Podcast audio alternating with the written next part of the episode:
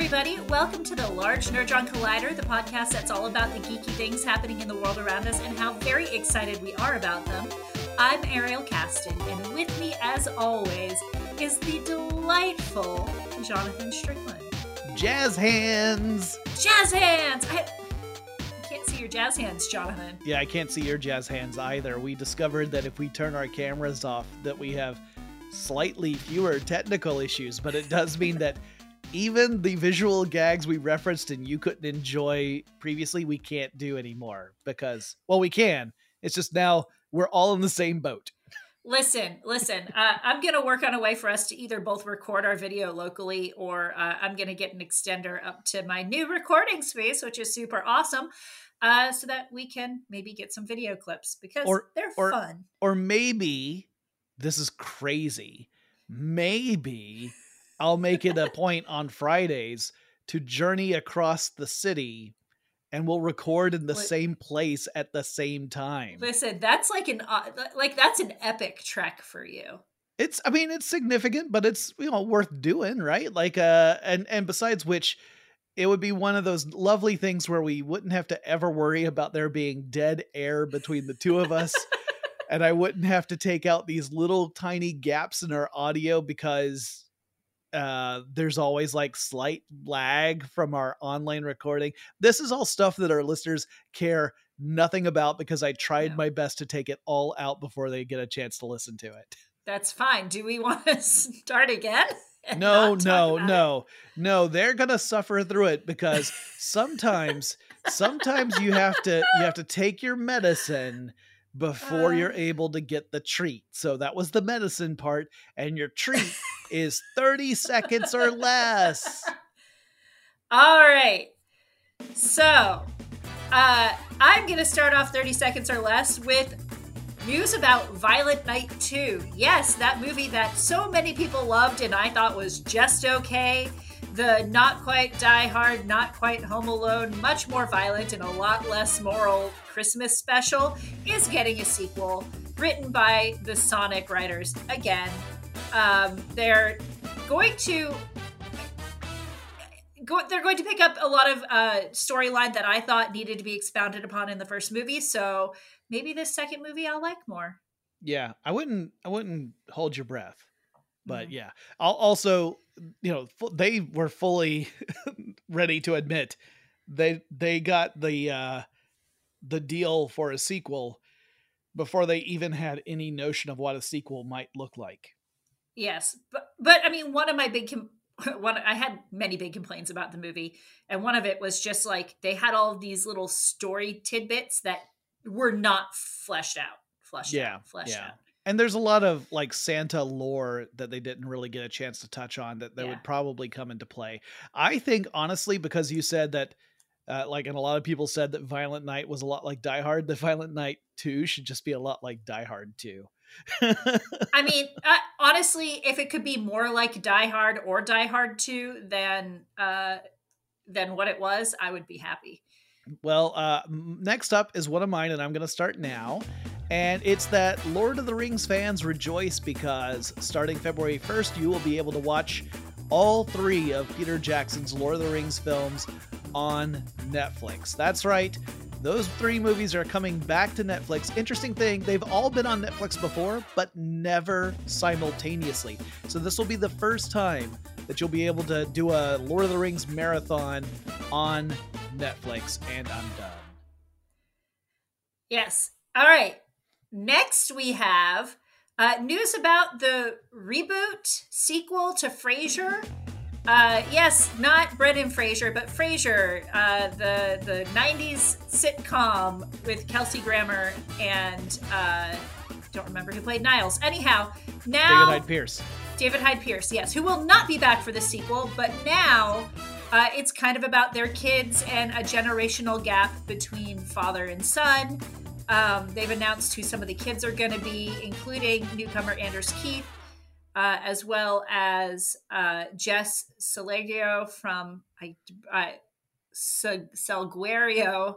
I don't want to mispronounce her name too poorly, uh, who was in um, Y: The Last Man, will be joining the cast. Uh, the premise sounds pretty cute. It sounds kind of like a mix between a different world and Frasier, and so I'm fine with it. Yeah, me too. I think I think it's good that they're taking like Frasier was very different from Cheers. Mm-hmm. And I think it's good for this series, which will feature the same character, but will also be very different from the two that came before it. And I think that's a good thing. Yes. Um, I, I, mean, unlike Night Court, which is just the, the reboot is just Night Court and I enjoy it. But mm, yeah, I haven't I haven't watched that. We'll have to chat about some stuff we watched uh, when we get through this section. Yes. So up next is one of mine, and I'm gonna go. If you had visited Disney World, specifically Epcot, over the last, say, year and a half, you've seen like this massive open pit in what used to be the Future World section of Epcot. And it's because they're doing this massive, massive change to the front half of Epcot. And uh, now the goddess Te Fiti from Moana, or, well, Te Fiti from mythology, but featured in Moana, has taken shape as part of the Journey of Water, which will be a walkthrough attraction that opens later this year. Nice. I'm I'm glad we might eventually get an open Epcot again. It's been a while. Yeah, since... um yeah, it's been like eh, the last I think 3 times I've been. So I used to be an annual pass holder. I am not anymore. Um just because I couldn't really justify the expense. I wasn't going enough to justify it. So uh, anyway, the last three times I went to Epcot, there were just so many barrier walls up because there's just tons and tons of construction. And if you ride the monorail into Epcot, it takes you on a loop where you know, I mean, there's no hiding it. You just see this massive open mm-hmm. area of construction. And now at least they have some of the structures. Like we've been waiting for months and months for these things to start to come together and it seems like they're really rapidly coming together right now yeah. and um and i love moana I, i'm not a huge fan of bringing more disney ip into epcot i know this has gone way over 30 seconds and i'm sorry but that's okay i'm not a huge fan of bringing more disney ip into epcot because that's not really what epcot was meant to do but mm-hmm. things change things evolve over yeah. time you got to accept it and uh, I am glad to see Moana get featured in Disney parks because I, I, really like that that movie. I think so too. And while I also prefer Epcot to remain like innovational and uh, cultural, although they could improve their cultural expanse, um, I I feel like Moana at least fits in with the theme of the seas and the land and all that stuff. So it's not completely out of left field because yeah. it is going to be the journey of water, which is all scientific, which is a little bit Epcot. So yeah, it kind of fits in with some of the themes like the life pavilion and the mm-hmm. which doesn't exist anymore, but used to, and the land yeah. pavilion, that kind of stuff. Yeah. Um. Okay, on to my next story, which uh, I had to open up the article just to make sure I got everything right. And there is this trailer for M3gan playing. Well, now it's uh, yes, it's just a bunch of trailers and it needs to stop. Uh, so it's not distracting me. Okay, here we go. Uh, a couple of weeks ago, we talked about a new show coming to Netflix, Lockwood and Co., that was done by the same person who made Attack the Block, which was a movie that I haven't seen but uh, really want to, and Jonathan really liked. Now they are making Attack the Block 2. John Boyega is coming back, and they are, while the first one was low budget, a low budget indie that really took off. The second one, they're like aiming for Terminator 2 and Aliens as far as uh, feel and popularity. So I really hope they do it. Um, Joe Cornish makes really fun media, and I look forward to watching the original and the sequel. Yeah, and I, I you know, the I don't know exactly how to take the Terminator 2 and Aliens. You could say, all right, well, clearly both Aliens and Terminator 2 were much larger budget films than the first film in the series. Another thing you could say is both Aliens and Terminator 2 had a different tone, almost to the point of being different genres from the first films in the series, especially Aliens, right? Alien is really a horror movie, Aliens is really more of an action movie. And I kind of like that idea too. I kind of like the idea yeah. of Attack the Block 2 not only being bigger, but maybe having a slightly different tone. And the first film tackles some social issues. I imagine the second film will have to do that as well. And not in a heavy handed way, it's just woven into the story. Yeah. They did a lot of research and they put a lot of effort into making it cohesive and uh, flow well. So, and that you know is apparent. Yeah. All right, my last one. Here we go. A sad day because news that we figured was coming finally broke that Titans and Doom Patrol are both going to have season four be their final seasons, respectively. Uh, somewhat fortunately, the show creators kind of felt like this was going to be the way it was going to go too, and had sort of prepared that so that the, the back half of season four could wrap up storyline so that we get a definitive end. So at least we're going to have that and not just to have it cut off at a cliffhanger. Yeah. Okay. I told I warned Jonathan I was going to have something to add to this because you all know I love Doom Patrol. I I don't really like Titans, but I love Doom Patrol. And I'm sad to see it end. I'm glad they're able to end it. But a bunch of people have been throwing a lot of fire at James Gunn because, of course, all of the DC stuff that they like that is stopping, they're upset at James Gunn about. The decision to cancel Doom Patrol and Titans apparently came before he took over the reins. It just hadn't been announced. So, um, you know, and and my husband I was chatting with my husband about it a little bit because I was I'm super sad. I really like the show, and I know people who work on the show and love it. Um, but uh, my sister worked on the your, show. Your sister worked on the show as well as some other artsy folk. Uh, but what I will say is, he told me, "Hey, if James Gunn is rebooting all of these universes and they need actors for all of these new roles, then view it as another opportunity for you to get an acting job." So, uh, you know, everybody spam James Gunn and tell him I should be big, big Bertha. well, and yeah, another thing is that we might, you know, we've already seen word of him potentially using actors who were in previous DC properties populate the new version of DC, uh, but as totally different characters, and that is kind of interesting too.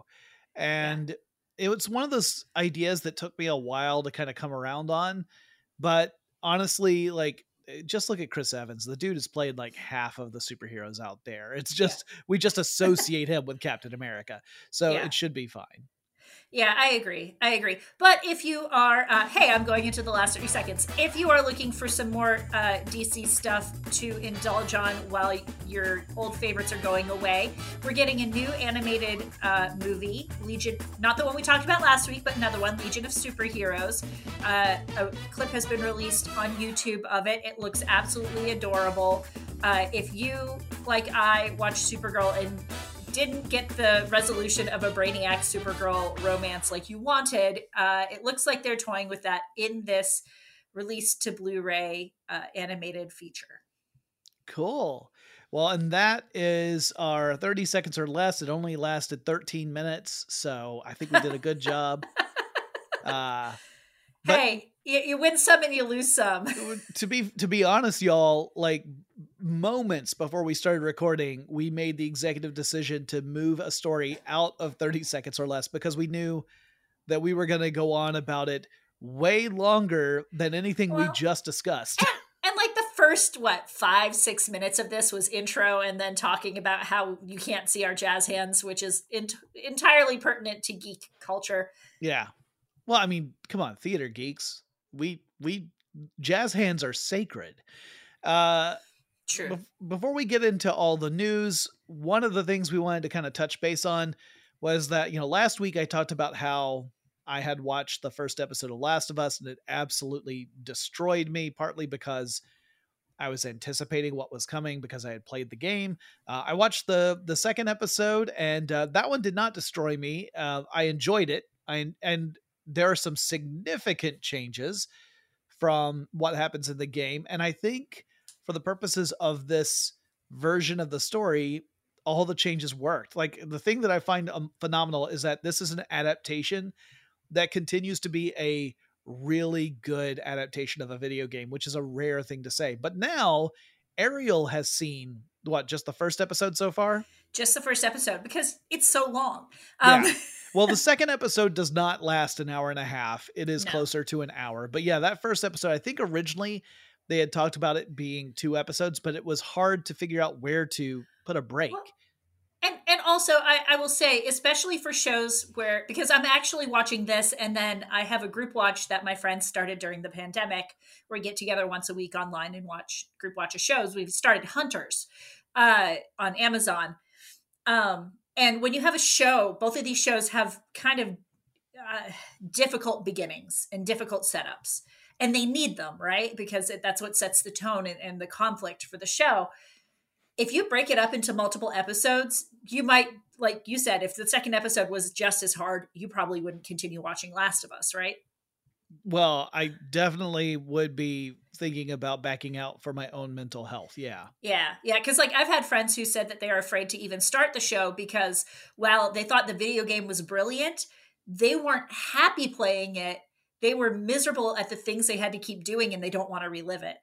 Um, but I mean, that's fair because no spoilers, but it's not like it's not like the the terrible terrible thing that starts the whole series is the only terrible thing. No. There are a lot of other ones, including a, a very pivotal one that I'm not looking forward to. So I, am sure that's coming. What I will say, having watched the first episode, is one, brilliant acting, brilliant uh, cinematography.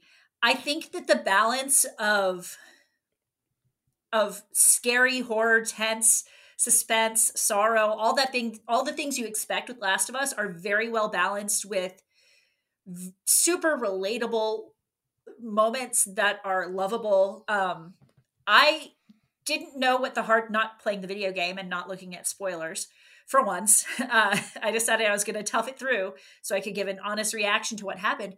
Honestly, it was I teared up a little bit when the hard moment came in the first episode, but very briefly, and I was over it. And I like I knew something was going to happen, and I figured out what character or characters, if you aren't familiar, I don't want to spoil it too much. It was going to happen too. But when it happened, I was surprised. It's not what I expected, and because of that, I think it was easier for me. I didn't have the same like mortification going through the first episode that you've expressed, Jonathan. Yeah. Well, and I think part of it is that the unexpected way that it happens. Uh, so when I was playing the game, obviously I had no I had no idea of what was going to happen. I didn't know that, mm-hmm. you know, how this was going to affect characters.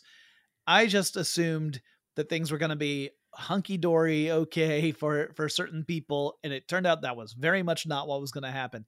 And the way that the the hard moment unfolds, eh, I know we're talking super vague, but again, this is one of those things that if you want to see it, you need to see it with like with the ability to discover it. Um, mm-hmm.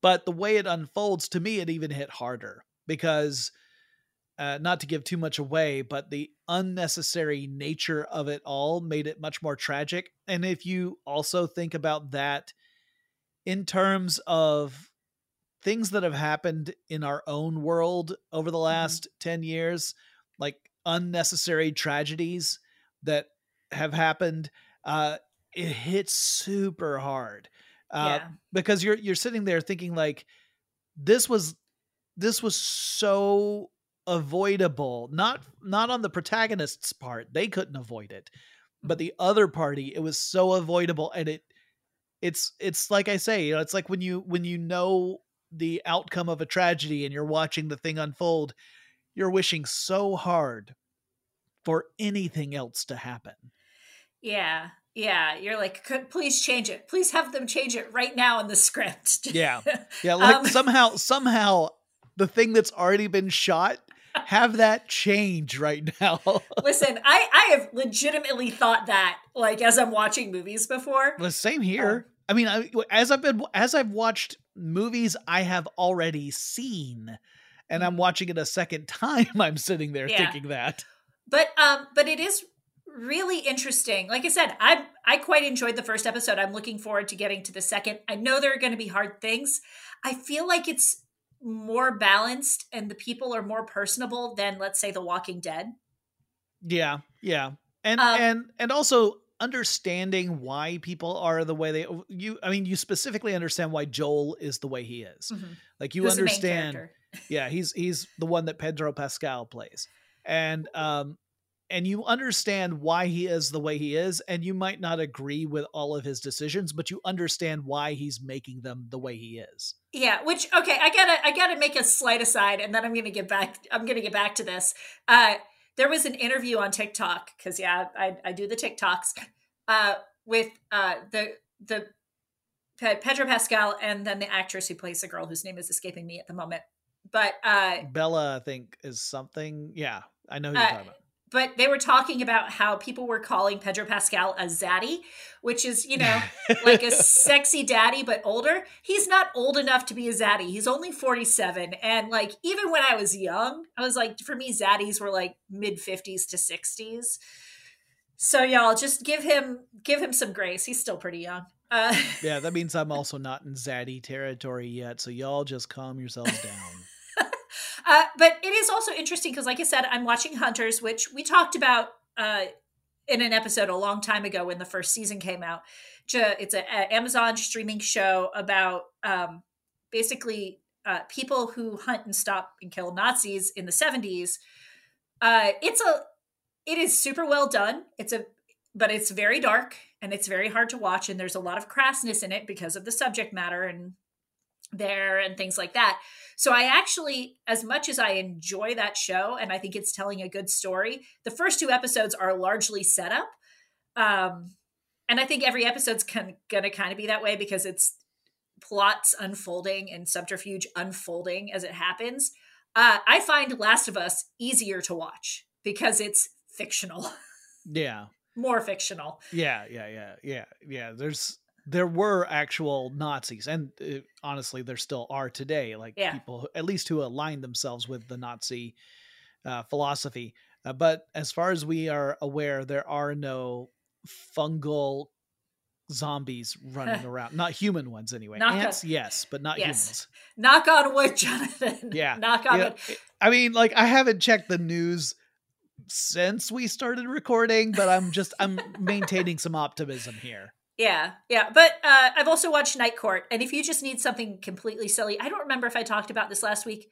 It's dumb fun. It is literally just a reboot of Night Court. I, I think I did talk about it. So yeah, if you watch Last of Us or Hunters or anything else, and you're like, I just need something fun, go and watch Night Court. It's ad- adorkable. Yeah, I uh I still because I don't have that's that's on um Peacock, right?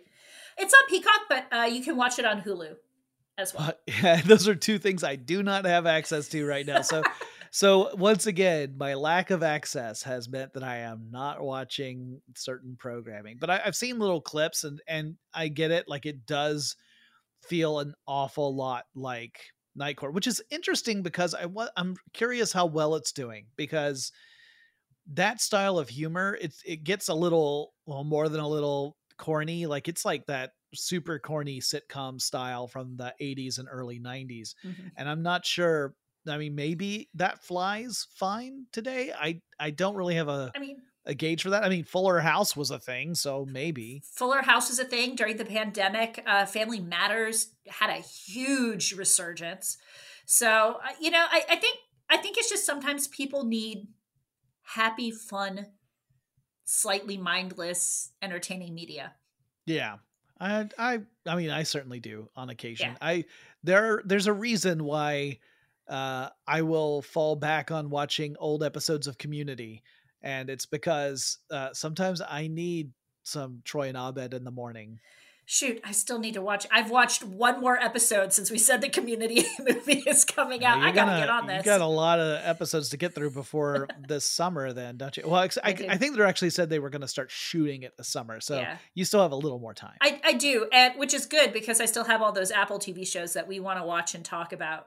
Uh, one of which we're going to talk about later in this episode. So let's get back into some some news that we have a little bit more to say on than our supposed thirty seconds or less. Yeah, and first up is I'm sure a lot of people, anyone who's a fan of Rick and Morty, has certainly heard about this, but this was one that was really in the news big time this week. Earlier this week, we thought we would touch on it, which is Justin Roiland, uh, co-creator of Rick and Morty, along with like Dan Harmon. Was speaking of Community, he was a he was the guy behind Community. Dan Mm, Harmon, not not Justin Roiland. mhm. Justin Roiland has been essentially fired from Rick and Morty as well as from Squanch Games, which is the game studio that put out things like uh, uh, High on Life, the recent first person shooter that was kind of a hit, got on Game Pass and got really popular. He's the one who does the voices for both Rick and Morty. So he's got that very, like, he, he does a ton of different character voices for the show and for those games. Uh, the reason for the firing is because of allegations of domestic abuse, sexual harassment, lots of really disturbing stuff that has been coming out over the last week or two weeks. Uh, terrible, terrible things for anyone to do.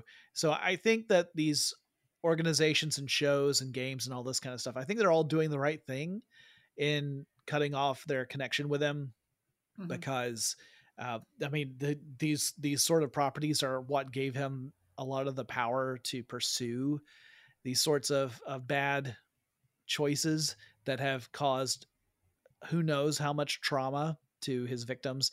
So terrible thing to hear and i'm sure there are a lot of rick and morty fans because those are the most reasonable people on the planet i'm sure there are a lot of rick and morty plan, uh, fans out there who are up in arms about this but come on y'all i mean this is a legit reason to part ways with somebody yes yes i agree i agree um it'll be it'll be interesting to see how everything turns out based on well, that. I'm I'm not they, a fan of Rick and Morty. Uh, yeah, I mean it's.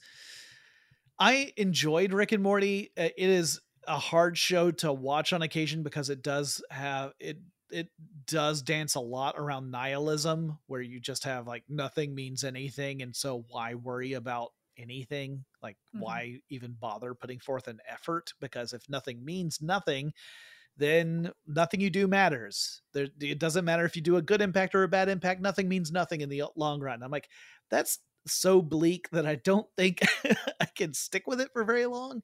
Yeah. Uh, individual episodes can be really entertaining, and I did watch, I think, the first two seasons, but I fell off after that. It is interesting to know that the show is going to continue without him, which means that these characters are all going to be voiced by different people in the future. We don't know who. Um, so I guess if you do a really good Morty, you should audition if you if you can get one there are lots of people who are really good at just doing impressions i i think you probably won't even be able to tell when it actually comes down to it that someone else replaced him yeah uh friend of the show uh shay uh told me that i should do it because i could do a good rick and morty and i said i could maybe do a morty but i definitely can't do a rick because i can't burp on command let alone right in the middle of you know select words you see it's for me, Rick and Morty, it's even less the nihilism and more it's just gross. I don't like gross. I don't like gross cartoons. We we all know this. It's not. It's not. Yeah, we new. talked about last week. yeah. Uh, so uh, let's let's go from you know you know what is not gross? All of the animated feature films nominated for Oscars. Yeah, the Oscars, those are gross. But the films that were nominated yes. for Oscars are not gross. No, everyone knows that I don't like awards. But um, yeah. yeah, we wanted to talk a little bit about some of the these things that were nominated for the Oscars because uh, there's some geek properties that are represented in some of the nominations. Yeah, in fact, I think that every everything everywhere all at once might have the most nominations of all all the movies this year. Yeah, I think they have 11, which makes them in, puts them in the lead. Yeah, uh, and also uh, nominated are uh, The Whale, which is not a geeky movie, but it's got Brendan Fraser. So Fraser. Automatic, Fraser. Yeah, you're right. Sorry. Brendan Fraser. Uh, so automatically I, I'm rooting for him. Um, it's got Black Panther is nominated. Uh, yeah, just, Angela Angela Bassett scored a, a, nomination for actress in a supporting role for Wakanda yeah. Forever, which I still haven't seen. But it's coming to Disney Plus like in yes. next week, so I'll yes. I'll watch it soon. And if you haven't watched everything everywhere all at once, it's on Showtime, or you can uh, actually some theaters are are playing it right now. So like you go to the Plaza Theater and watch it right yeah. now if you want. I, I bought the 4K Blu-ray to that without ever having seen the movie, and I was so delighted by it. It was one of those things where I'm like, gosh, I sure hope. But you know, like the cost of a DVD, it's less than what it would have cost me to buy two movie tickets, right? So uh, yeah, it's hard to get over. It's just that you own it forever, right? You're like, yeah, I hope I like this, but no, I really liked it. It's really a charming, fun, uh, and, and original film, mm-hmm. and low budget. Like that's that's the great thing. It, it doesn't low... it doesn't look like it though. That's what's no. great. I mean, neither did what was District Nine. District Nine blew me away, and that that was also lower budget and an unknown director at the time. Mm-hmm. So, uh, you know, and, and the Oscars do like artsy things and things that harken back to to Hollywood. Hence, the I haven't watched The Fabelmans. Maybe it's amazing, but it's definitely about young kids in Hollywood, and that it's got a bunch of nominations. Yeah, Um, yeah. There's a there's an ongoing joke that if you want to get nominated for an Oscar, just make a movie about making movies, and that Yeah. will do it because it's so. Um, I was gonna use one word, but instead I'll say self-congratulatory, which is a nicer way of saying what I was going to say. It's really interesting to me because usually under animated feature film we have like two Pixar movies, right? Mhm, We mhm. technically have two Disney movies this year that are nominated, but one of them got very little. Uh, Turning Red got you know very little publicity, and Guillermo del Toro's Pinocchio doesn't exactly scream Disney. Although I think it is it. Can you watch it on Disney? Or is it just Netflix? It I, I don't think Guillermo del Toro's is Disney at all? Disney at all. Yeah, you're right. So so yeah, so Disney only has Turning Red. The others are Guillermo del Toro's Pinocchio, Marcel the Shell with Shoes On, which is lovely because how delightful. Uh, Puss in Boots: The Last Wish, and The Sea Beast. Yeah, yeah. Like- I really like Turning Red though. I mean, Yeah, that I, I don't know that it's Oscar worthy, but it is a very entertaining and charming film. I agree. And um and Abby is my favorite character. she's, she's- so much fun.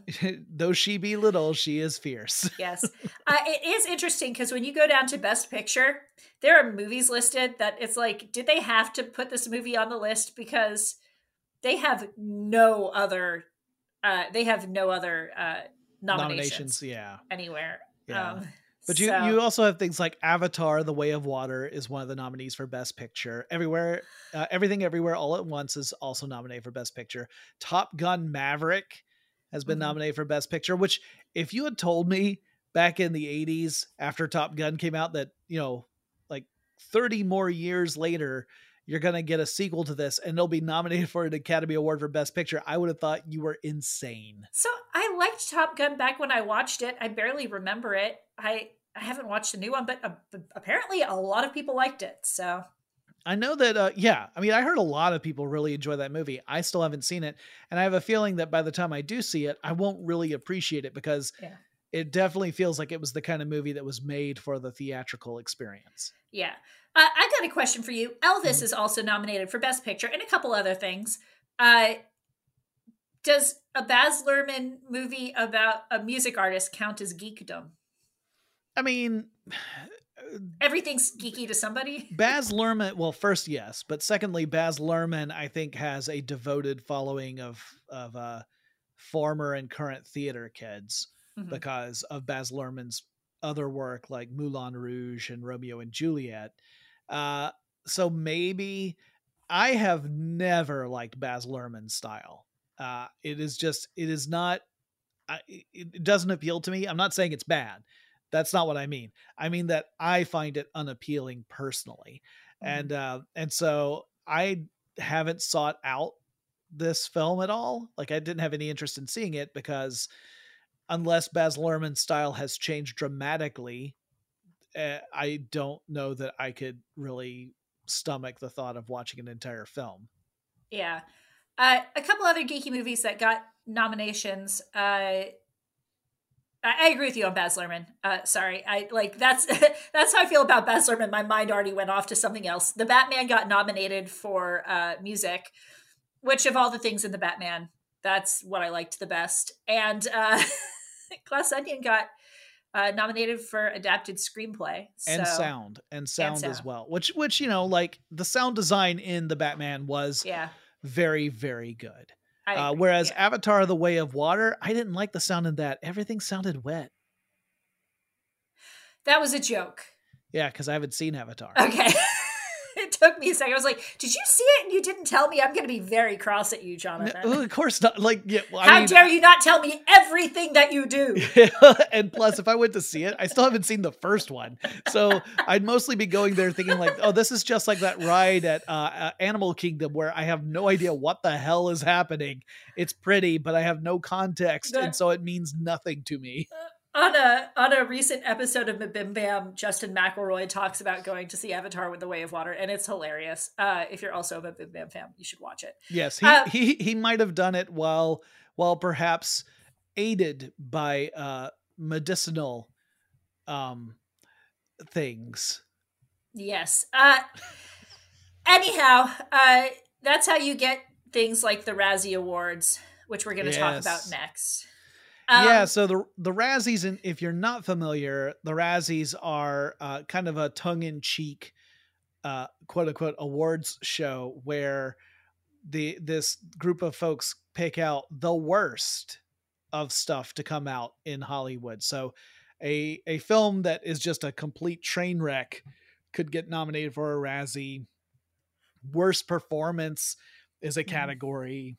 It's you know it's meant to make fun of misfires essentially. And in some cases like it's uh, in fact in a lot of cases it can be a a a high profile big budget film that just didn't work for whatever reason. Uh, i have not always agreed with some of the razzies nominations. Uh, i felt that in some cases i thought wow you're being unfair because this movie was meant to be kind of a a send up or something like it wasn't meant to be taken seriously and Yeah. to hold it to that is unfair but there's a different objection this year Yeah, and that's that they nominated a 12 year old actress, uh, Ryan Kiera Armstrong, uh, for Worst Actress. She was in the reboot of uh, Firestarter, which is a Stephen King novel. Um, the original one starred Drew Barrymore, and this one stars Ryan Kiera Armstrong and uh, Zac Efron. And a bunch of people said you sh- you shouldn't do that to a 12 year old. One, it could hurt her career. Yep. And two, uh, more importantly, when you're a kid, you don't always, you're still learning, right?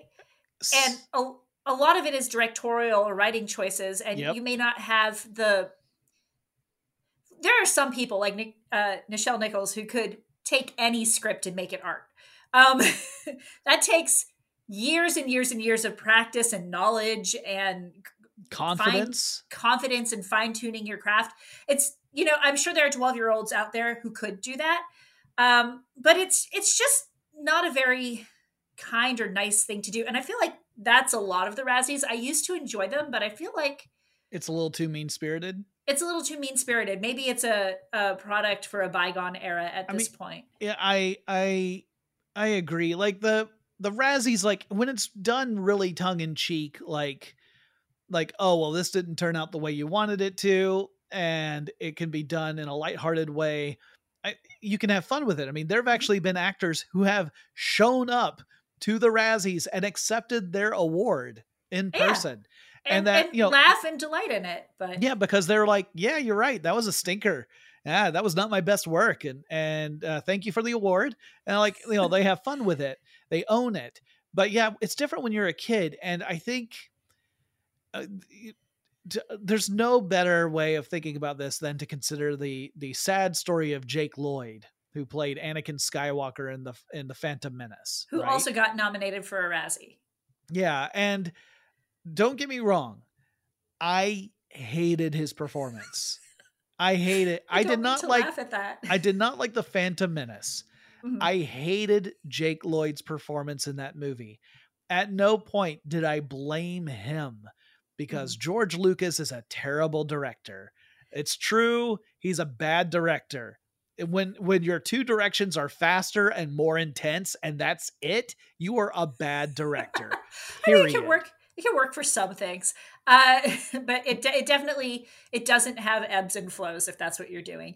Uh, Macaulay Culkin also got had got nominated for three performances in 1995 when he was still a kid, and yeah, I so I think the bigger problem I have is that originally they the the runners of the Razzies kind of said she's she's only 12 but she is an experienced actress and uh you know so because she also was in uh Black Widow and the Tomorrow War uh but uh, eventually they they removed her from the category and apologized just like last year they got rid of the worst category or the category of worst performance by Bruce Willis. So like I kind of I kind of don't like that they got defensive at first. I understand it, but I, I don't agree with it. But I am glad that they are trying to make corrections when they realize that maybe something they've done is more harmful than funny. Yeah, I I agree. I think being defensive, it's a natural reaction, one that you have to work to suppress. Uh, I know personally that's one of the things that I really struggle with. Like if if I encounter someone being nasty to me on Twitter, uh, I have to I have to actively suppress my desire to fire back, um, and and I don't always succeed.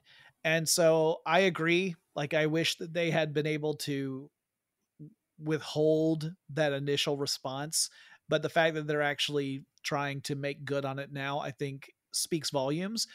And I, I also agree. I think it just is crappy to dump on kids. Like, just don't. Like, don't, because, you know, it's not their fault most of the time when a performance is bad. It's that, mm, you know, for whatever reason, the director was unable or unwilling to work with the kid to get a good performance out or whatever they yeah. wanted. And that to me just says that the director really has fallen far short of where they need to be. Look, and there are certainly kids that have there are certainly kids that have, you know, a a huge amount of self-confidence and it can it can be hard to break through that, you know. Um kids can think that they are right above adults so easily. Um but yeah, it's if you've got a good working team, then you can work through that. Yeah.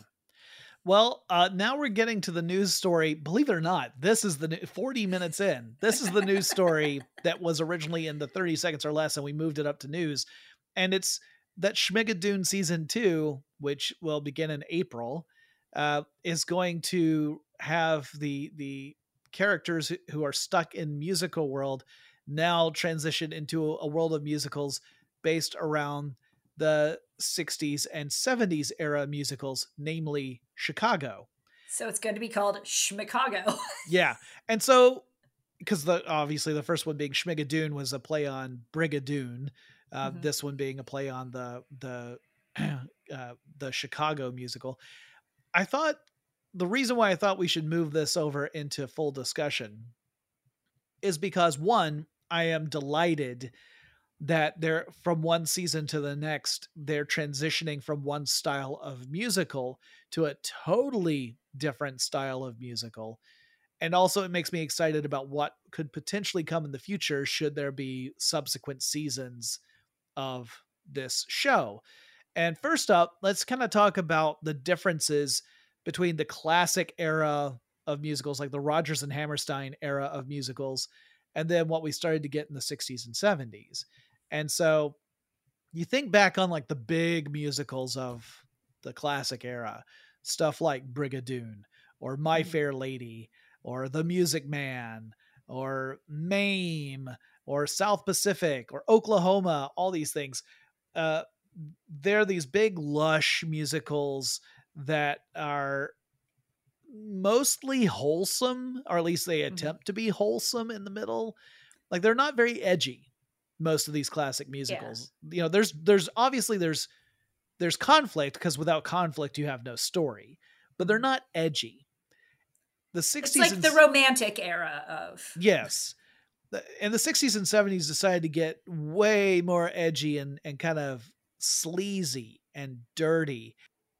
So the the the sleazy era uh, which oh, by the way, if that sounded weird, it's because my connection cut out right in the middle of my long diatribe about the history of musicals.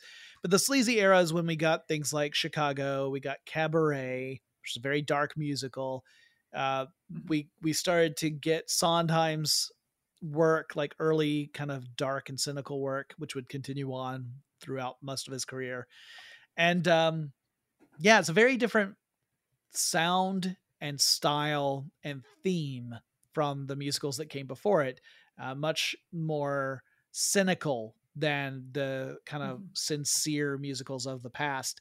And so I suspect that's going to really inform season two of this show. Yeah, I, I, I'm looking forward to it too. I, I know like the 50s and 60s generation of musicals is outdated. There's a lot of you know old school lines of thought and storylines and plots in there, but I still really enjoy it as a product of its of its day and time. Um, I I like uh, Chicago a lot. Cabaret. It's interesting that you're like the the era of the 60s and 70s was just kind of like grungier and, and grittier and more crass because like both two of two of the uh, musicals that you mentioned, Chicago and Cabaret, are not set in the 60s and 70s. Uh, well, no, but then a lot of the musicals from the classic era of musicals are set in like, you know, early 1900s, Music Man, Oklahoma, that kind of stuff. That's true. I there are lots of 60s and 70s musicals I like. I I can say like I, am looking forward to the second season of of Schmigadoon. I guess I'm looking forward to Schmicago. I don't know if you can call it the second season of Schmigadoon. Uh, but I I definitely it's not my favorite era of of musical personally. It's it's not my favorite, but there are some like I think Cabaret is brilliant. I think Chicago is entertaining. I don't think mm-hmm. it's brilliant. Um, I think uh, you know you get into things like Godspell. You know, you get into uh, some other stuff where like Hair. You get into some mm-hmm. musicals that are a little more psychedelic because that's also what you get in this era, right? Yeah, Not just yeah, the yeah. sleazy, grungy, but the psychedelic and the spiritual musicals start to rise in the 60s and 70s. And I wouldn't be surprised if some of that plays out. Like if they have a character who is kind of the hippie type character uh-huh. who is is supposed to be sort of the stand-in for all the spiritual musicals. I think that could be a lot of fun. But what this really has me excited for is that if they are able to do a third series of this show, a third season of the show, that will get the spectacle musical season because you look at the 80s and my gosh, is it bombastic? Over the top special effects, huge sets, huge are you, casts. Are you are you saying this because of Starlight Express? I think that's 70s, but I could be wrong. Well, technically, yeah, Starlight Express was toward the end of the 70s. But no, I'm thinking I am thinking about a lot about Andrew Lloyd Webber. like Andrew Lloyd Webber owned the early 80s with like Phantom of the Opera and Cats. Mm-hmm. Goodness knows Cats dominated the discussion in musicals for a I, while. I actually like Cats. Um, I have seen Cats three times in theater, like as in the actual full musical. It is the first show I ever saw on Broadway. I never wanted to see it, and I've seen it three times. I mean, I, I get I like the spectacle musical. You know, one of the things I liked about seeing Beetlejuice over the summer was the stagecraft. That's spectacle, right? Yeah. So um I, I get that. I look forward to it too. Uh, it's interesting to me because we're getting all of the character, all the actors we loved: Cecily Strong, Keegan-Michael Key, Alan Cumming, you know, Jane Krakowski, Dove Cameron, all those people, Kristin Chenoweth, and more, and Aaron Tveit, uh, to Tveit, Tveit, Tveit. Thank you. But we are also getting Tituss Burgess and Patrick Page, and I don't, oh, I don't know getting, if either of them would be the best hippie. Maybe Patrick Page. We're getting, oh my god, oh my god, oh, a, a, a bass hippie. like not bass as in B A S E. I mean B A S S. That guy. Yeah. Like so he was Hades in Hadestown in mm-hmm. the original cast. And his voice, he can go so low. It is like it will rumble your seat. That's how low yes. he can get yes. his voice to go. Um, and he recently left the role of Hades on Broadway uh, after after essentially being with that show with every iteration once it had started development all the way to going to Broadway. I could gush about him forever. Also, did you know that he he married the woman who was the host of Trading Spaces on uh, TLC way back in the day, whose first name is Paige, so she's technically Paige Page. Paige. I didn't know that, but that is delightful. Um, I'm excited about Tituss Burgess. I love him. I didn't know who he was until Kimmy Schmidt. Yeah. Um, but he played uh he played Sebastian the Crab in the Broadway version of Little Mermaid. Yeah, yeah, he's done a bunch of stuff. He auditioned for The Lion King a bunch of times, and I feel a little bit feel him there because I also auditioned for The Lion King. I did not get it; they were not looking for my type at all. Uh, it was the touring show, Uh, I wanted to be a hyena. That didn't happen. Uh, it's fine. It's fine. Uh, She's totally over it now. I'm totally over it now. I mean, everything in my, you know, you have experiences in life and they always lead up to where you are now. And I'm happy where I am now. I love the life I've had so far and I look forward to everything in the future. So that's just a, a wonderful, cool experience in the long list of experiences I've had. That being said, if they don't get to the Julie Taymor era of musicals within this series and they don't bring Tituss Burgess back for The Lion King, I will be sorely disappointed. Yeah. Well, think about it. Like th- this opens up so many other. Like I never thought that this was how they were going to go. Uh-huh. First, firstly, because that whole classic era of musicals, there's so many you could touch on. Like they they obviously took inspiration from the biggest names in those those musicals, but there are a lot of other ones that are out there that they could have tapped into as well. So the idea of going forward in that and potentially doing it again and maybe even again means that like three seasons from now, we can look forward to the jukebox musical version of Schmigadoon. yeah, which will come with a whole host of uh, technical ramifications that they have to work through. Um, I I'm I'm delighted because honestly, I wasn't sure when Schmigadoon came out if we were only going to get one season. You know, yeah, like yeah, because some shows some shows are built that way. It's like we have this fun idea, but it's a mini series mm-hmm. because. That's all we've got. So I'm I'm so delighted. Uh, I you know I absolutely love. I'm I'm still missing Galavant. Um, yeah, I actually bought that on DVD so that I could watch it whenever I wanted to. I I love that show so much. Um, and I'm really looking forward to it. And also also to have to get go into Chicago into that 60s and 70s era with Alan Cumming on your cast. How perfect. I mean, I saw Alan Cumming in uh, Cabaret, Cabaret. and so uh, yeah, uh, I, I will forever be kicking myself that I wasn't sitting on an aisle where he came out and picked people to dance with, and I couldn't dance with Alan Cumming on stage at Broadway. Yeah, yeah. I have sad. a friend. I have a friend who has done a few fundraiser things with him, and she always talks very highly of him. That's cool. Yeah. Uh, I, I'm also very curious to see his his character in the show Traitors, the reality show murder mystery thing that oh we talked goodness. about. I don't even know what. Like, I still don't know what to think about that. well, for one thing, he's speaking in his normal, his actual accent, which is you're like Scottish, right? What? Yeah, yeah. Uh, uh, well, you know, you're really looking forward to Chicago, and now I know because there's a new trailer out that has completely addressed all of our concerns for the live action Dungeons and Dragons movie. So you're looking forward to that now too, right, Ariel? Uh, more than you. Um, I mean, that's fair. Probably everybody is looking forward to it more than I am. So, uh, Jonathan watched this new trailer before I did. I was like, "Am I just losing my sense of humor?" They, I know they put jokes in here, but they just aren't very funny to me.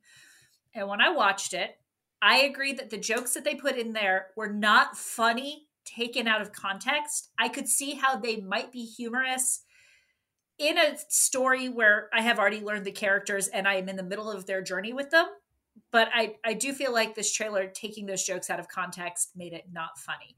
That being said, I I am really looking forward to um, Renee Jean Page and um, gosh, uh, Justice Smith. I I do like their um, banter back and forth in the in the trailer. I think Justice Smith looks like the most fun character so far. I I don't know. Is that did I get his name right? Maybe. I, honestly, at this point, I've given up on this movie. Yes, so, I did. um, I so so there's one gag. It's it's at the end of the trailer, right? And that's you want people when they're seeing the trailer, you want that last shot to be your your your hook. That's mm-hmm. definitely going to hook them to come and see the movie. And the gag is that you have a character who's explaining that the path forward has this uh, massive trap associated with it, and they have to be very careful. And meanwhile, in the background, you see that one of the characters is moving forward, takes one step onto this bridge, the whole bridge collapses, and then the guy's like, "I triggered the mechanism," or "I think I may have triggered the mechanism," and I'm like, "It's an old old joke." You see it coming from a mile away because we've seen movies before like, if you if D and D is your first movie, first I'm sorry, and second maybe it'll surprise you, but otherwise it won't. And I couldn't even muster up a chuckle. I mean, again, it it fell a little flat. I I look more forward to seeing certain people play the characters than they're play that they're playing, like uh, Chris Pine playing a rogue, than I or whatever he's playing. Bard. A bard, yeah, uh, which is brilliant. You know, he was also the prince in in the movie version of Once Upon uh, uh, uh, Into, Into, the, the woods. woods. Ha! The the like the the theatrical movie, not the Bernadette Peters uh brilliant, filmed brilliant stage version. Yeah, yeah. Um, so like I look forward to seeing them in those characters. The storyline hasn't grabbed me. The jokes don't look great. I'm still gonna see it. If I can go in expecting nothing I'm hoping it'll li- at least hit uh, Van Helsing level of entertainment for me. Yeah, I mean, I think it could definitely hit Van Helsing level quality. You listen. I enjoy that movie. Okay. I, I and, and it all goes. It all it all comes down to what expectations I set going in to see a movie. Well, let's talk about a totally different trailer we also saw this week which is for a very different kind of movie, and that was the trailer for She Came from the Woods. Because it's not a week unless Jonathan makes me watch a horror trailer. now, to be fair, I feel like this horror movie is almost like a horror comedy or maybe a horror with some comedic elements to it because it opens like it's wet hot American summer. It does. But you see, okay, so I have thoughts on this, and this is exactly where my thoughts are they're playing it like it should be a a wet hot American summer horror. Like it, it should be a, a, a dark comedy, right? Mm-hmm. Um, but it doesn't look funny at all. They play fun, happy music, but there's no humor in the trailer to me. Just because they try to set that tone, like none of the scripting leads to that for me. I mean, you got the little kid who's being very rude to the counselor as the kid's walking along on crutches. Uh, so like, there's there's like some stuff there where I'm like, I think I see where they're going. Uh, maybe the trailer is trying to lean into that too hard, and it's trying to make it into something that's not kind of like how, like when I think of trailers that ended up being a bad representation or maybe ultimately a good representation of the movie uh suicide squad the not the james gunn one but the first one is one i think about where like because the trailer got a big reaction they actually the studio went back and recut the film to be more mm-hmm. like the trailer which did not do the movie any favors um and we've seen other movies where the trailer that you get is not necessarily a good representation of the film. In some cases, it's because the film itself is very hard to market. Like, it's how mm-hmm. do you market this movie? And you may just have to be like, well, we're going to have to do a bait and switch because we can't market it the way it is. Yeah. And maybe that's the case with this one. Um, maybe. But I, yeah, it didn't. It didn't look well. It didn't look particularly scary to me. I mean, we've so the kid on crutches wasn't really funny to me. And, and maybe i'm having the reaction you had to the d&d trailer with this because yeah they started it and the way that it was edited and the way that it was scored felt like it should have some funny punches in there. Uh, at the very least cabin uh, cabin in the woods she came from the woods. No i'm saying at least similar to cabin in the oh, woods. oh gotcha gotcha gotcha gotcha um, which was very scary, but also had some very funny self referential moments in it. Yeah. Um, but it was written just like Friday the 13th. Like, yeah, there were bratty kids, but in any camp horror story, of which we've had many, you know, children's camp is a great place to set a serial killer or a scary ghost or whatever. That's why people tell ghost stories at them. I've never been to a children's camp, like a, a sleepover camp like that, but um you know it's it's a big part of it. It just it felt just like a horror movie would there. It didn't feel like they actually put in any jokes. They just See, put in to characters. me to me it, what it felt like was at least the trailer I, the trailer felt like what the trailer was trying for was wet hot american summer meets blair witch project. Mm-hmm. that's kind of what i came away from. I didn't think it did either successfully. I didn't think that I didn't think it was coming across funny enough to be a comedy, and it didn't look it didn't look inventive enough to be an interesting horror movie. It might be a very good version of what it is, which mm-hmm. looks like kind of a you know, a ghost in the woods or some supernatural force in the woods stalking camp counselor movies. And as you say, Ariel, we have had a whole bunch of these over the years. Yeah. The 80s had like 30 of these movies. So, um I don't know if it's going to do anything new with the formula to make it stand out. Uh, it yeah. may just end up being a decent version of that kind of story. Mm-hmm. Uh, but yeah, I I don't think it really nails the the super scary horror or the very funny dark comedy kind of stuff in the last yet. yeah in the last 10 years wasn't there I, I know i watched this. There was like some horror comedy that came out that was about like a theater summer camp. That was kind of funny. I don't remember i don't think i've seen that like, one. it was like a b-level movie. I'll have to if anybody out there knows what it is uh, good on you. If you want to know you can write us and i'll look it up. movie? Uh, yes. Uh, hey, uh, riff for a bit because I'm gonna look look it up. Uh, okay. Well, I'll just say that theater camp is a horror all by itself, and you don't need anything else on top of it other than a bunch of theater kids all hmm. in a camp at the same time, because that's gonna get scary in ways you don't anticipate. Stage Fright was the name of it. I had not heard of this movie. I'll have to look it up now. It it uh starred Allie MacDonald, Douglas Smith, Minnie Driver, Meatloaf, and Brandon Uranowitz or whatever. Wow, so it this was, must be from several years ago. It's from 2014. Yeah. So I said about 10 years ago. It's really dumb. It's not a good movie. It's like a B movie, but it it was entertaining this i think because i saw that that's what i wanted she came from the woods to be from the opening uh, riff and that's not what it was yeah. uh, speaking of trailers that are successful or not did you think this shazam 2 trailer was successful uh, I wrote in the notes that I said I think this trailer is better than the first one in the sense that it gives me a little bit of a better appreciation of what is going on in the second movie beyond just shots of people turning into their heroic versions and then going all mm-hmm. PS4 battle scene, um, which we've seen a billion times both in DC and in Marvel. Marvel is really guilty of this. We've talked about it how Marvel movies often can be really entertaining and then you get to the last fight and it all kind of just turns into a video game. Um, th- that was the problem I had with the first Shazam trailer. First trailer for Shazam 2. I can't say the first Shazam trailer.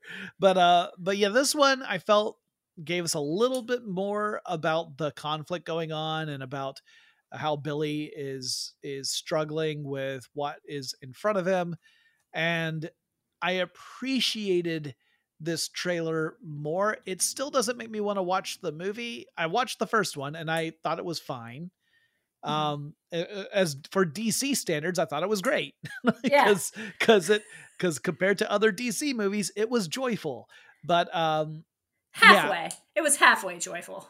It, well if you compare it to the stuff that came before it you compare it to batman versus superman it was it was positively a day at the state fair compared exception of like the villain eating people's heads off.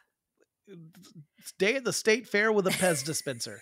So um but yeah, this this one I thought was a better trailer. I I don't it's not going to get me into the theater to see it. Uh, which is unfortunate because again, this is definitely one of those movies that's going to benefit from the theatrical experience mm-hmm.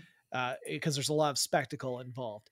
But it's as I get older, spectacle is not enough to tempt me into the theater. I I get it. I I will say for this trailer for me, I I found Shazam 1 very the first Shazam, so Shazam one, uh, uneven. Some of it was mm-hmm. delightful and funny, and some of it was super dark. And so I was like, "Who is this for?" But uh, but the second one looks a little bit more evenly balanced. Um, I think going into it, knowing how the first one was, I'll enjoy it more. I, I agree. I, I think it's it looks a little bit better to me than the first one. Um, I also see how if they were going to take this movie to wrap up the Shazam storyline, how they could do it. Um, which gave me this random thought as I was watching the trailer of like, well, James Gunn is coming in, which means Shazam's probably going away. They haven't, I don't think they've announced it yet, but you know, we're all expecting that. But that's got to be a good thing because the kids who play Billy and, and everybody else aren't going to be kids much longer. Yeah. And then what do you do? Do you recast them? Because yeah. part of the whole shtick of Shazam is that half of it is a kid. Yeah, yeah, like the the the character of Billy Batson can turn into this incredibly like Superman level powerful hero uh, by harnessing the power of the gods. Mm-hmm. And yeah, if you if you if you're not a kid anymore, then that takes away a major part of what was identifying factor for the comic book. But yeah, we'll um we'll have to see. Like I don't I honestly uh I'm not sure if I saw anything yet about there not being another Shazam, but I want to say that I did see something like that. If I didn't, then it's just because I anticipate that's what's happening. I mean, people have been speculating. I, I honestly, uh, the past couple of weeks haven't kept up with all of the DC news that's coming out. Yeah. Other than other than the the thing that Doom Patrol got canceled and that James Gunn is like, "Hey guys, I get it. That decision was made before me." Uh, yeah. Well, yeah, because when you watch Doom Patrol, it feels like a very James Gunn ish kind of series. Like it's yeah. got a lot of the same sort of humor and and edge to it that James Gunn projects typically have. Mm-hmm. You watch Doom Patrol and you watch, you know, uh, uh, Peacemaker, and you're like, yeah, these two things feel like they could exist in the same universe. Mm-hmm. Yeah, which uh, I'm interested to see what happens after season two of Peacemaker. Yeah, um, yeah, no, no, no, no joke. That's a no doke. No doke. no doke. I'm bringing no it doke. back. Look, no it's doke. because you're you're thinking of our next, uh, the next thing we want to talk about, which is we have a ghost trailer and doke is between joke and ghost. That's true. And you never want to joke between a ghost. It's just it's rude. Yeah. Uh and yeah so you get ectoplasm everywhere. We have a ghost is is a film that's a a comedy drama film and it involves a family moving into a house and finding out that that house is haunted by the ghost of David Harbour. And and then finding out that the ghost is not necessarily a malevolent ghost, doesn't really know why it's a ghost, doesn't have much memory, can't speak. So unfortunately, we won't. I wonder if David Harbour was paid scale for this because he doesn't have any lines. Um, uh, I am certain that he was because if you look, if you don't have to have lines to be paid scale, I'm just I'm just going to say that you can still be a, a a main or supporting character or co-star and just not have lines. It depends on how your role factors into the story. Yeah. So he's um obviously a, a central part of this. And the feeling I got from this trailer was like take take a a ghost story and combine it with Harry and the Hendersons and you kind of have we have a ghost. Yeah, it looks fun and dorky, but it looks fun. And I'm going to take that back. He's definitely getting paid above scale. You know he is. um well, and eh, the trailer shows that like the world finds out that ghosts exist because the family is posting videos of the ghost and everything, and yeah.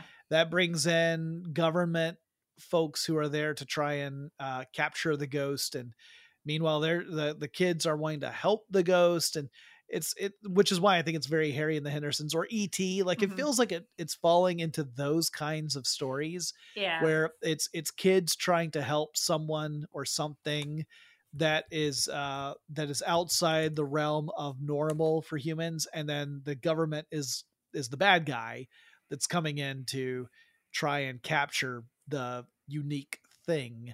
Uh, yeah. also this is where we get to see captain america versus the red guardian for the first I, time. Is it versus is well, it I mean, actually versus Anthony Mackie uploads a it appears that Anthony Mackie uploads a video of the ghost which causes lots of problems so you could say it is.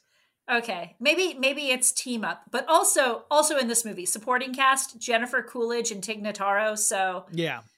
Uh, uh a I whole once, bunch I, of different comedic stylings all together. I once passed by Tig Notaro. Are you sure? You sure it wasn't just our friend Lena because she does remind me of her a little bit. No, it was Tig Notaro. She she was in our uh, office at uh, Ponce City Market, which we no longer are in Ponce City Market. Very cool. But she was there to do an interview, I think with the stuff you should know guys. And uh, I passed by her as I was walking out to go get lunch. and didn't didn't want to interrupt her, didn't want to uh, you know throw her off or anything, didn't want to bother her. So I just very quietly passed by, didn't say anything. But yeah, that was my brush with Tig Notaro. I am um, I'm I'm really sad that there is not another season of Under a Rock with Tig Notaro. I love just she has such an amazing um dry sense of humor. Yeah, and the fact That's that she's so never seen anything uh, just makes yeah. it so funny when she's interviewing people. She has no idea who they are, but yeah. but it's not in like that insulting Larry King kind of way. But anyway, yeah, uh, we have a ghost. I thought it looked. I thought the trailer looked cute, and I will watch it when it comes out on Netflix. I will watch it too. First, I'm to watch You People, and then I'm to watch We Have a Ghost. Um, one of those is out already. And our last story is a feel good story because an audience who went to see a special screening of The Mummy, we're not talking about the Tom Cruise one, we're talking about the one with Brendan Fraser, We were treated to a surprise guest, that being Brendan Fraser himself, who came to the theater and addressed the audience, which was really cool and was really sweet about how the that film really gave him lots of opportunities and the fact that it has a special connection with the UK. Yeah, which is where they filmed it. He showed up in costume. It was adorable. You know, this is this is a guy who uh, I think when he showed up, the nominations for Oscars had already come out. Um, and so you get nominated for an Oscar and then you just go show up at a little showing of a movie you did in the 90s. That's just the coolest thing to me. Yeah. Uh, I, I thought it was really a nice treat. And the fact that like he still embraces uh, this movie, which, you mm-hmm. know, I think is it's easy to say it's a fan favorite film. Like people mm-hmm. love and for good reason. It is an entertaining adventure movie. We don't we don't get a lot of those. Like we get yeah. a lot of like mediocre adventure movies, but we don't get a lot of really entertaining ones. And uh, The Mummy definitely was able to kind of straddle the line between comedy, adventure, uh, horror. Like it had a lot of these mm-hmm. different genres that were all kind of part of the movie. In fact, Brendan Fraser talks about that when he's in front yeah. of the crowd. He says, "Yeah, how do you even market a movie like that when you can't even classify it?" Uh, but yeah, but you know the fact that he's still very happy and uh, humble about all that is really cool.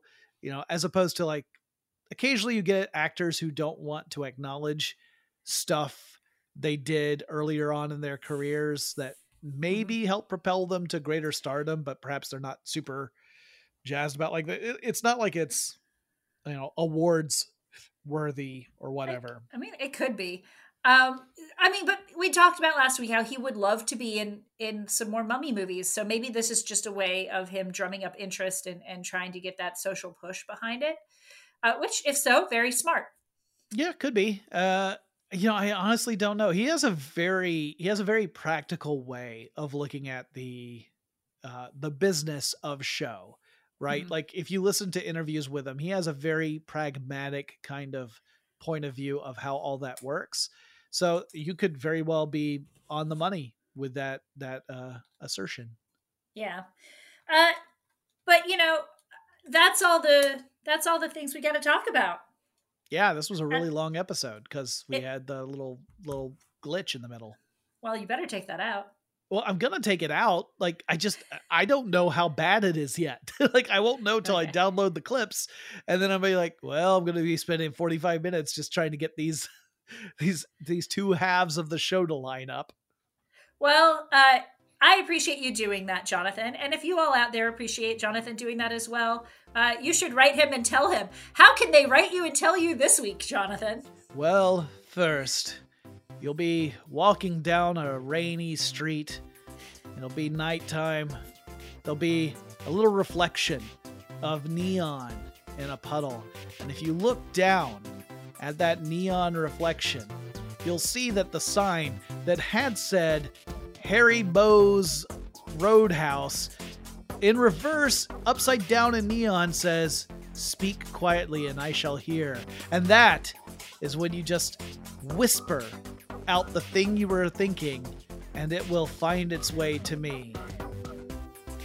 If you don't trust that method, you can also write us uh, on Twitter. We're LNC underscore podcast. On Instagram, Facebook, and Discord, we're Large Nerdron Collider. Uh, if you were in the pool for us getting a, a, email this week, you were almost right, but not quite. Um, but if you do need a Discord invite, let me know, and I'll pop another one up on our website, www.largenerdroncollider, which has our show notes for this year on it. Um, yeah. Well, then, I guess it's time to sign off. I guess it is. Oh, if you like us, share us with your friends, rate, review, all that fun jazz. Yes. Now it's time to sign off. and until next time, I am Jonathan Harry Bowes Roadhouse Strickland. and I am Ariel Casten.